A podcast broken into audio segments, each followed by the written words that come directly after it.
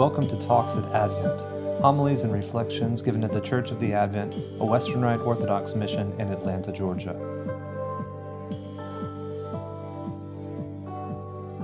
In the name of the Father, and of the Son, and of the Holy Spirit, God is one. Amen. This morning, the Gospel reading for the Sunday of the second Sunday of Lent, which is today, I'm going to begin just a little bit before where uh, chapter 17 picks up. The context here is that Jesus is with his disciples. They are in the region of Caesarea Philippi, a pagan area, um, near the mountain where it is uh, said in the book of Enoch that the first angels to rebel actually fell to the earth and began their uh, rebellion against God. And uh, so this tradition was there among the Jews, and there was an old pagan site there that the Greeks, when they took over the whole land, and now that the Romans had it, they kept this site. Uh, there was a temple to Pan, this um, you know god of the earth and of nature and stuff, and there was a cave in the region where uh, it was said to be one of the portals into Hades. And so you have this area where in Jewish tradition, angels are said to have fallen and begun the rebellion. In pagan tradition, you know, here's a place where uh, the realm of the underworld uh, opens up into our world. And Jesus and his disciples are walking around here, and Jesus tells them that on this rock, referencing himself, referencing the faith of Peter, his first disciple, he says, the gates of hell will not prevail against the church that I am establishing. The gates of hell being nearby, this cave in pagan tradition. So Jesus is making himself known as the one founding a church that will conquer all of the rebellious angels, conquer all of the pretentious powers of hell. And uh, then he says, but now we have to go to Jerusalem so that the Son of Man can be killed. And Peter steps up and says, forbid it, Lord, that you, uh, you know, go and, and this be done to you. And he tells Peter, get behind me, Satan. So he calls him by the name of one of these angelic, rebellious angelic powers, thwarting the uh, purposes of God. And then he tells his disciples what it's all about. He says, this is how, this is how you have to follow me. If any man would come after me, let him deny himself and take up his cross and follow me. For whosoever would save his life will lose it, and whoever loses his life for my sake will find it. For what will it profit a man if he gains the whole world and forfeits his life, his soul? Or what shall a man give in return for his soul? For the Son of Man is to come with his angels in the glory of his Father, and then he will repay every man for what he has done. Truly I say to you, there are some standing here who will not taste death before they see the Son of Man coming in his kingdom. Okay, so there's the context. Now, St. Matthew tells us after six days, Jesus took with him Peter, who had just six days before uh, really messed up with his words, James and John, his brother. So these are the three um, most trusted innermost disciples and led them up a high mountain apart. He was transfigured before them, and his face shone like the sun, and his garments became white as light. And behold, there appeared to them Moses and Elijah talking with him. And Peter said, Jesus, or Peter said to Jesus, Lord, it is well that we are here. If you wish, I will make three booths or tents, tabernacles, one for you and one for Moses and one for Elijah. He was still speaking when behold, a bright cloud overshadowed them, and a voice from the cloud said, This is my beloved son, with whom I am well pleased. Listen to him. When the disciples heard this, they fell on their faces and were filled with awe. But Jesus came and touched them, saying, Rise and have no fear. And when they lifted their eyes, they saw no one but Jesus only. And as they were coming down the mountain, Jesus commanded them, Tell no one the vision until the Son of Man is raised from the dead. So, this story uh, obviously is the account of the transfiguration of Jesus on the mountain, and we also have this story proclaimed to us in the gospel on the feast of the transfiguration on August 6th. So, why are we hearing the story again on the second Sunday of Lent? Well, I am tempted to talk for about an hour about this because there's so much packed into this story, so much meaning, so many ties to um, various ideas and concepts throughout Scripture. So I'm going to have to do my best to uh, keep it terse and to the point. But today, we're reading this because this story uh, is actually within a Lenten context. We heard that in the context of this, Jesus uh, is turning from this northern region of Caesarea Philippi and saying, We have to go down to Jerusalem because we are going to, the Son of Man is going to be uh, put to death. And on their way, this happens six days later as they're traveling south. And tradition says that this happens on a mountain called um, Tabor and within a six day walk of Caesarea Philippi. And so they're heading toward Jerusalem. Now, in the Gospel of Matthew, in his telling, we don't hear this, but in the Gospel of Luke, we hear actually what Jesus is talking with Moses and Elijah about. It says he's speaking with them about his exodus that he will accomplish in Jerusalem. That's the word in Greek. It's, it's the word for Exodus, the name of the book Exodus. And so Luke intentionally uses this term to let us know uh, Jesus is talking with Moses, the main figure of the book of Exodus, about the Exodus that he is about to accomplish. So, what does that mean? Well, it means that Jesus is about to do something that isn't so brand new and out of the ordinary, out of uh, not out of the ordinary, out of the out of the blue, out of any concept uh, that that the disciples wouldn't have known what was going on. In fact, with hindsight, now Luke is saying what Jesus was doing was something that God had already established the pattern for. And we'll see a little bit more about that in a second.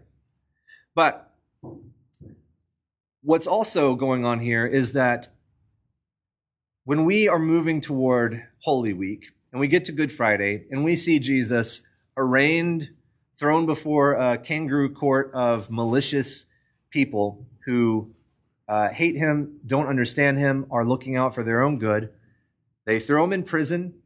They drag him before um, Roman, pagan, Gentile rulers. They strip him of his clothes. They beat him up.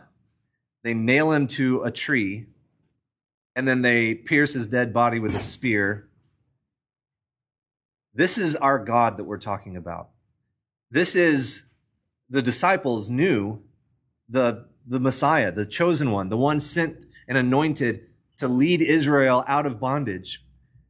And knowing from you know our point of view what was going to happen, how do we how would we as the disciples who didn't know at the time, how would we have reacted to this? We saw Peter's reaction when Jesus, you know, suggested through his language what was going to happen and and he said that can't happen. There's no way that that can happen.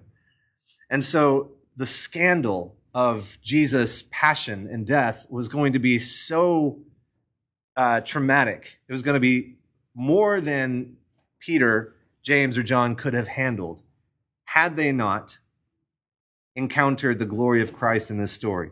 So St. Leo the Great says, in this transfiguration, the foremost object was to remove the offense of the cross from the disciples' heart and to prevent their faith from being disturbed by the humiliation of his voluntary passion by revealing to the, the excellence of his hidden dignity. St. Ephrem, the Syrian, uh, says something similar. He said that the transfiguration shows that Christ was not helpless but powerful. It shows his kingship before his passion, his power before his death, his glory before his disgrace, his honor before his dishonor.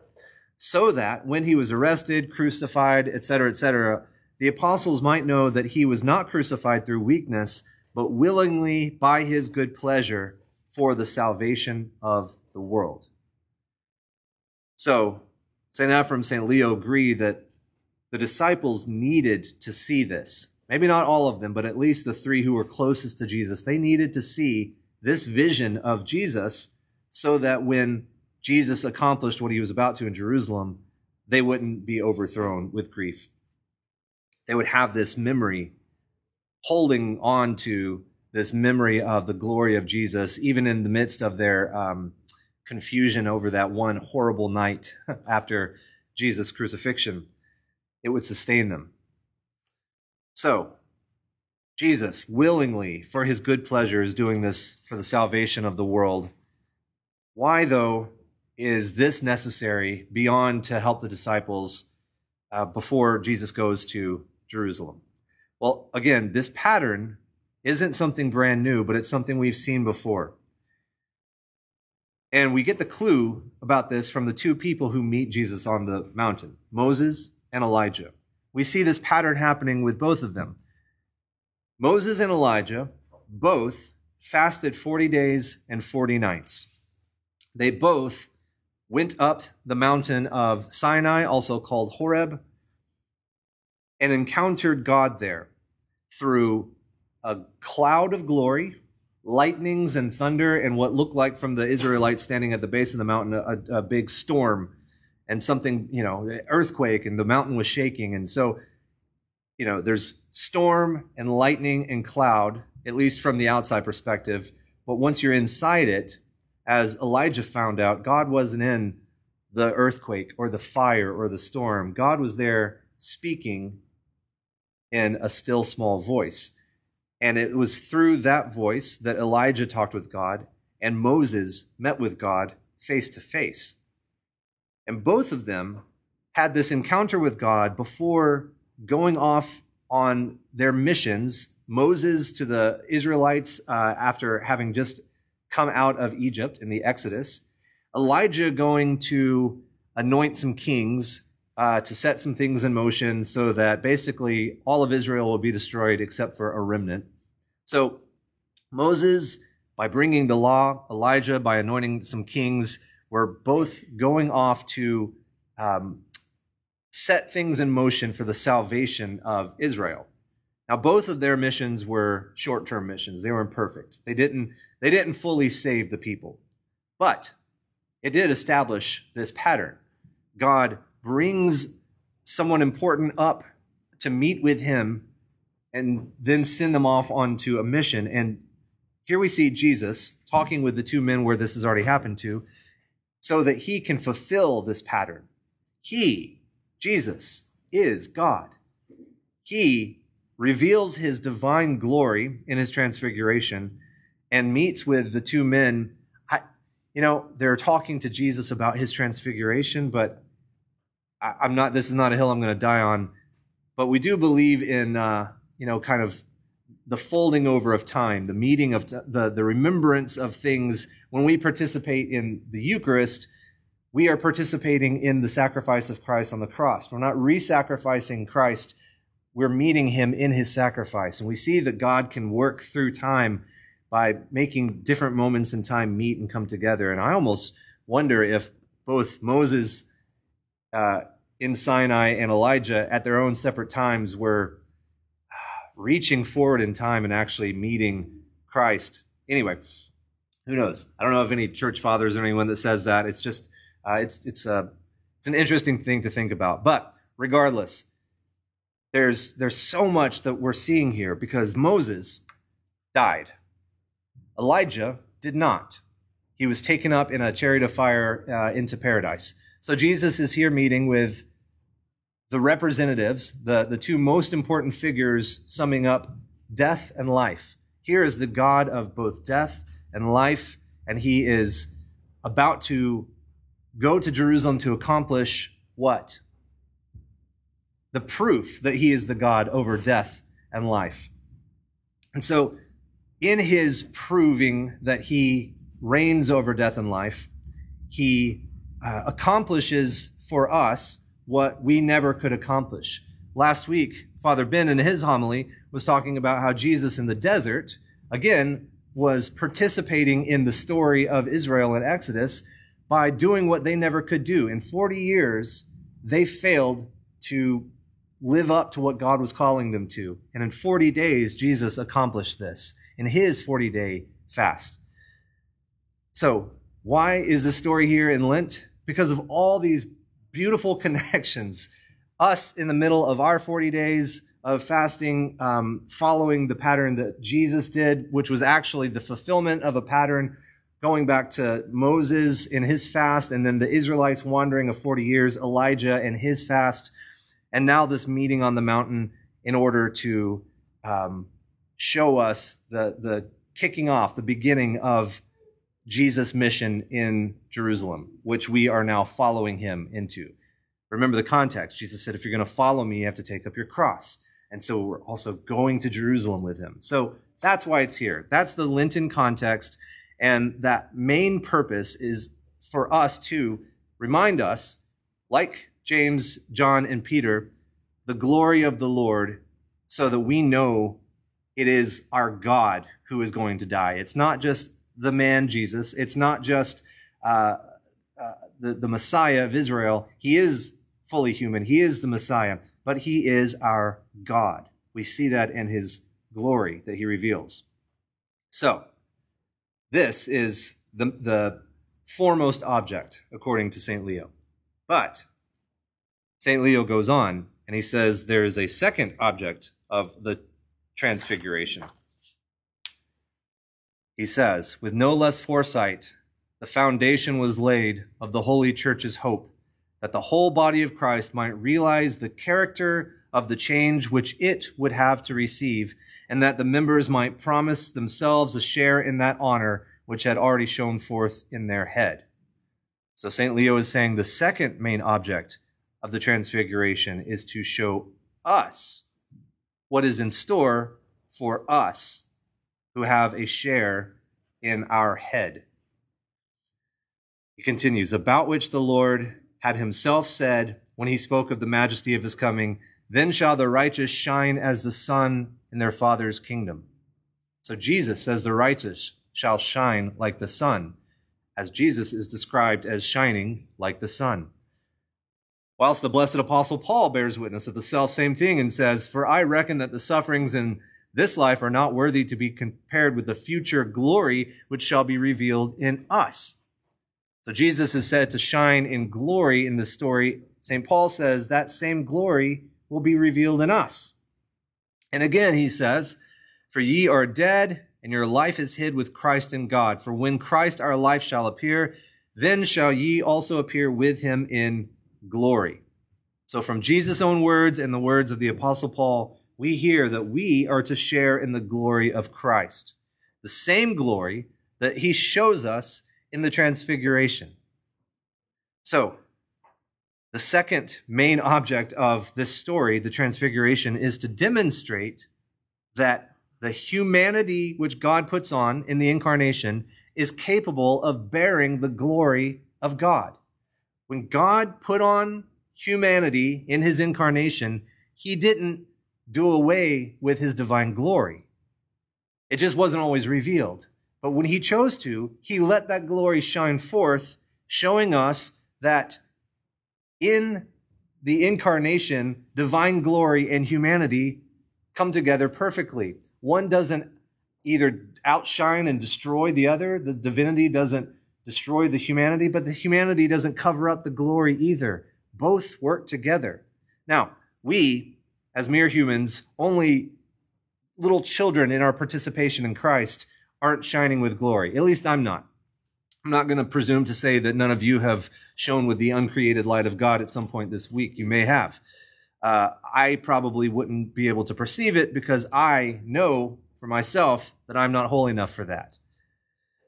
But each and every one of us has the potential to shine with the glory of God. That's not just a, that's not something that is you know, uh, just a pious way of speaking. Like, this is reality. This is real stuff. We really believe this. As Orthodox Christians, we believe that human beings can shine with the glory of God. In fact, not only Christ, but other human beings have shone with the glory of God. We have accounts of saints throughout church history who have shone with light, the divine glory shining out of them, just like it did in Christ here.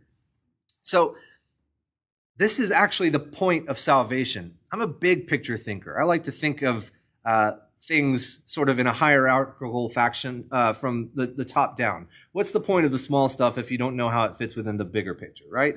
So I like to start with the 30,000 foot view to get a perspective and then work my way down and see how everything fits together. That's how I, I, I do work. It's how I uh, read books. It's how I think of concepts.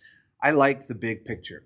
And for us as Christians, no, for us as humans, this is the biggest picture there is. Why are we here today? Why are we doing any of this? Why are we here to worship?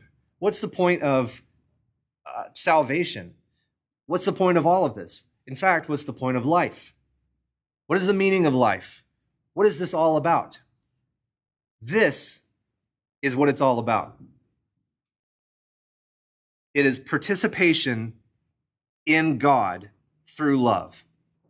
That's what it's all about. That's what everything is about. What is the point of salvation? I know some Christians whose theology, anyway, is essentially the point of salvation is not to go to hell because hell is awful and you don't want to go there. So let's get on the right side of God and, and do whatever uh, the system God has set up for us Let's let's do that, whether it be say a sinner's prayer or something like that, and make sure that we're saved so that we don't go to hell. That is such a pathetic uh, idea of salvation. Some some Christians slightly more rightly think, well, no, actually, the point of salvation uh, isn't just to not go to hell; it's to go to heaven because heaven is going to be so great.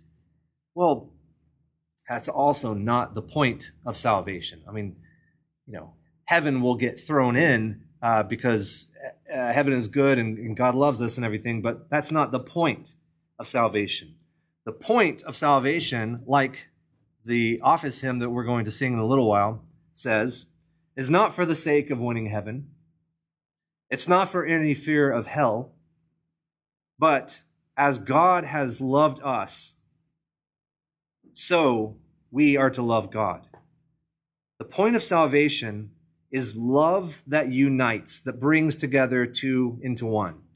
That is, that's it.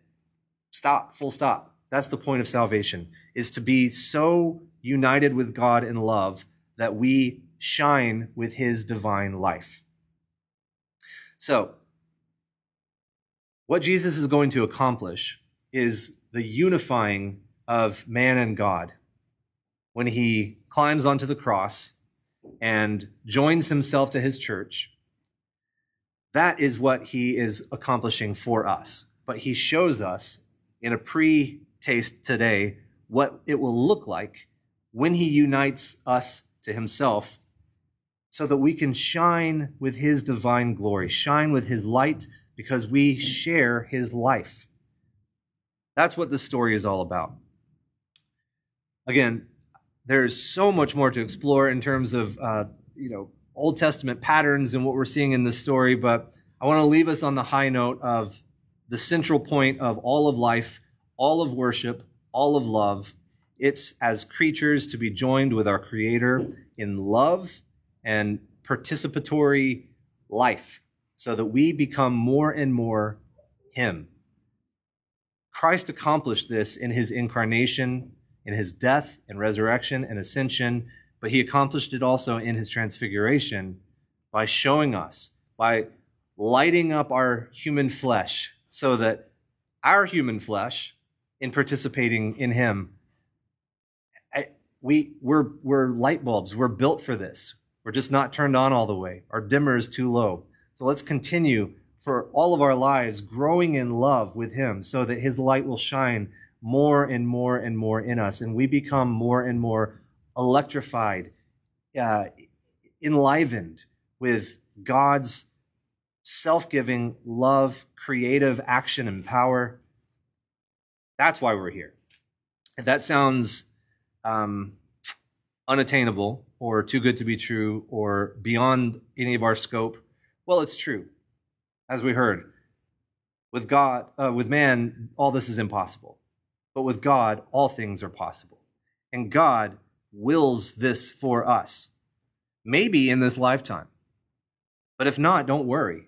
because this lifetime isn't all that there is. We've got eons, ages of ages, world without end to grow in love and participation with God. This is our end, our telos. This is what we were created for. Nothing else. I mean, everything else that's good will be thrown in again, but this is the main aim. This is the top, the pinnacle of our purpose.